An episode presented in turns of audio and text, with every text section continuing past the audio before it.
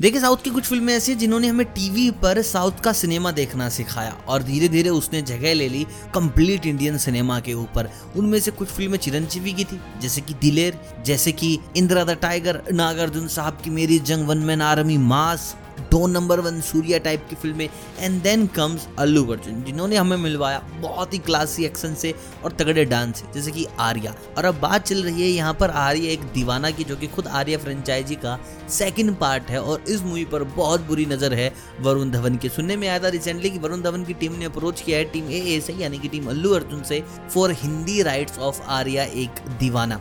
बाकी मैं आपको बता दूँ, ये मूवी आपको हिंदी में यूट्यूब के ऊपर अवेलेबल हो जाएगी। अगर इन केस एक परसेंट वरुण धवन फ़िल्म बना ले रहे हैं तो भैया उससे अच्छा है कि आप अल्लू अर्जुन की वो फ़िल्म देख लो।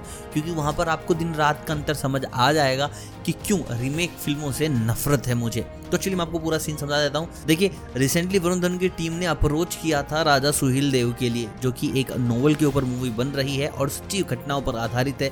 लेकिन उस मूवी के लिए रामचंद्र जी को कास्ट कर लिया गया है और शायद बहुत जल्दी ये चीज़ें बाहर भी आ जाएँगी। और अब सेकेंडरी जो मूवी थी, वो थी आर्या एक दीवाना, जो recent I think Varun Dhawan ने देखी और उसके जस्ट बाद उन्होंने हिंदी राइट के लिए मांग की है। और शायद जितना हमें सुनने में आया, जितनी खबरें मिली हैं, उसमें यही साबित हो रहा है कि अल्लू अर्जुन की टीम ने साफ़ मना कर दिया है वरुण धवन की टीम को कि वो इसके हिंदी राइट नहीं देंगे, जिसको लेकर शायद वरुण धवन पर्सनली बात करेंगे अल्लू अर्जुन से, क्योंकि at any cost Varun Dhawan ये मूवी बनाना चाहते हैं। क्योंकि भाई, हर कोई मूवी बनाना चाहेगा ही।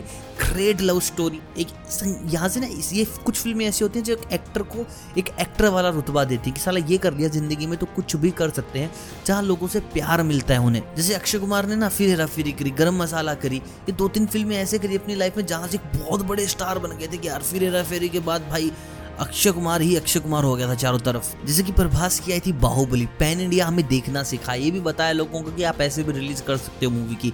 अब वो चाहे कैसे भी फ़िल्में करे, लेकिन बाहुबली का चार्म हमेशा रहेगा। वो एक बहुत बड़े हीरो बन गए आफ्टर बाहुबली। बोल दो, वो पहले भी बहुत बड़े हीरो थे साउथ इंडस्ट्री में, लेकिन यहाँ एक अलग ही लेवल का उनका खुमार स्टार्ट हो गया। तो अब देखते हैं, अल्लू अर्जुन पर्सनली उनसे बात करते हैं तो देते हैं कि नहीं देते राइट बाकी अभी तक जो खबरें आई हैं, वो यही है कि टीम ने साफ़ मना कर दिया कि भैया, आप कुछ भी करो, हम तो आपको राइट देंगे नहीं। बाकी जो भी होता आप तक पहुँचा दिया जाएगा। बाकी मिलता हूँ बहुत जल्द, तब तक आप सभी को अलविदा।